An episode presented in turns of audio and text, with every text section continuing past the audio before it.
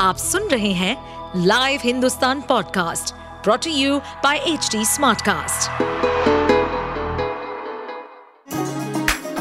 चलिए आपको ले चले बिहार राज्य की गहराइयों में, सुनेंगे बिना पक्षपात के खबरें देने वाले बिहार की खबरें पॉडकास्ट को इस पॉडकास्ट में निष्पक्ष चर्चा होगी राजनीति के महत्वपूर्ण घटनाक्रम क्राइम की चौंकाने वाली कहानियाँ, मनोरंजन के नए रंग सांसदों द्वारा किए गए दल बदल जैसे कई महत्वपूर्ण विषयों पर।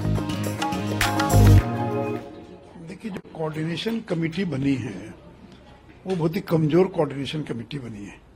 इसमें तो नीतीश कुमार को होना चाहिए था, राहुल गांधी इसमें होते, ममता बनर्जी होते तो हर पार्टी के जो शीर्ष नेता हैं वही ना निर्णय करते हैं। बैठे लोगों को निर्णय का तो अधिकार नहीं है।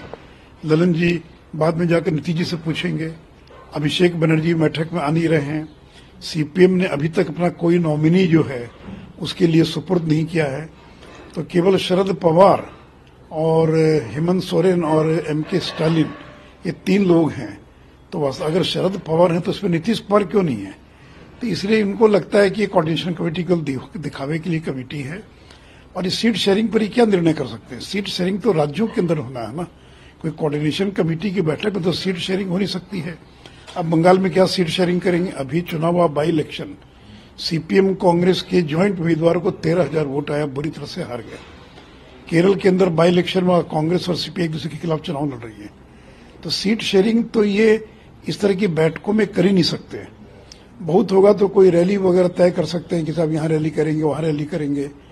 बाकी जो चार कमेटी बनी अभी तक, ममता बनर्जी ने चार कमेटीज में कहीं भी अपना नुमाइंदा जो है अभी तक नहीं दिया। क्या कारण है? और अब तो झगड़ा शुरू हो गया प्रधानमंत्री पद को लेकर। कल ललन सिंह ने एक सभा के अंदर बाकायदा उनका बायोडाटा रिलीज़ किया। नीतीश कुमार का इतने साल तक मुख्यमंत्री रहे, ईमानदार हैं, फलाना है। इनको जो है अलायंस का प्रधानमंत्री पद का उम्मीदवार होना चाहिए। उधर ममता बनर्जी के लोग, ममता बनर्जी का नाम फ्लोट कर रहे हैं, कांग्रेस के लोग बाकी कर रहे हैं। तो पहले तय तो करें कि उनके प्रधानमंत्री पद का दावेदार कौन होगा। और नीतीश कुमार लाख कुछ बोले हैं। मन में तो है कि एक दिन के लिए भी प्रधानमंत्री बन जाए। तो इसलिए नारा लगवा रहे अभी भी जो बैठक हुई उनकी पार्टी की, वहाँ पर लोग नारा लगा रहे थे बैठक के बाहर में कि देश का नेता कैसा हो। और ललन जी ने तो खुलकर कह दिया। तो इसलिए कोई नेता किसी को स्वीकार करने के लिए तैयार नहीं है। चाहे वो अरविंद केजरीवाल हो या ममता बनर्जी हो या और कोई हो।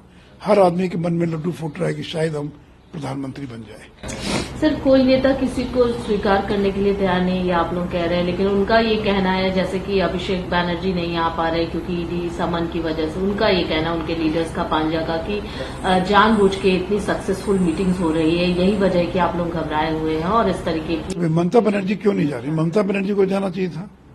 या और किसी को भेज सकते थे? ऐसा तो है नहीं कि नहीं भेज सकते हैं।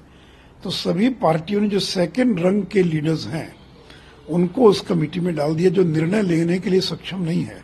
निर्णय लेंगे ममता बनर्जी, निर्णय लेंगे लालू प्रसाद यादव, भेज दिया तेजस्वी यादव को। और जिस लेवल के लोग, उनकी न तो आपस में कोई केमिस्ट्री है, न एक दूसरे से बेहतर उनका कोई परिचय है। अब स्टालिन का क्या परिचय ललन सिंह से?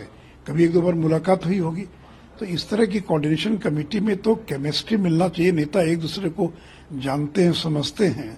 तो एक कमेटी में बैठे लोग तो किसी निर्णय लेने की क्षमता ही नहीं रखते उनको तो इम्पावर्ड ही नहीं है कोई निर्णय लेने के लिए। आप सुन रहे थे हमारे पॉडकास्ट बिहार की खबरें। ऐसे ही अपराध जगत से जुड़ी राजनीति और विकास जैसी खबरों के लिए हमें फॉलो कर सकते हैं।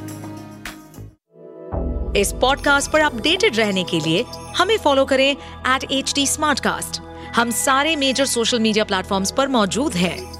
और ऐसे पॉडकास्ट सुनने के लिए log on to W W W dot H D smart cast dot com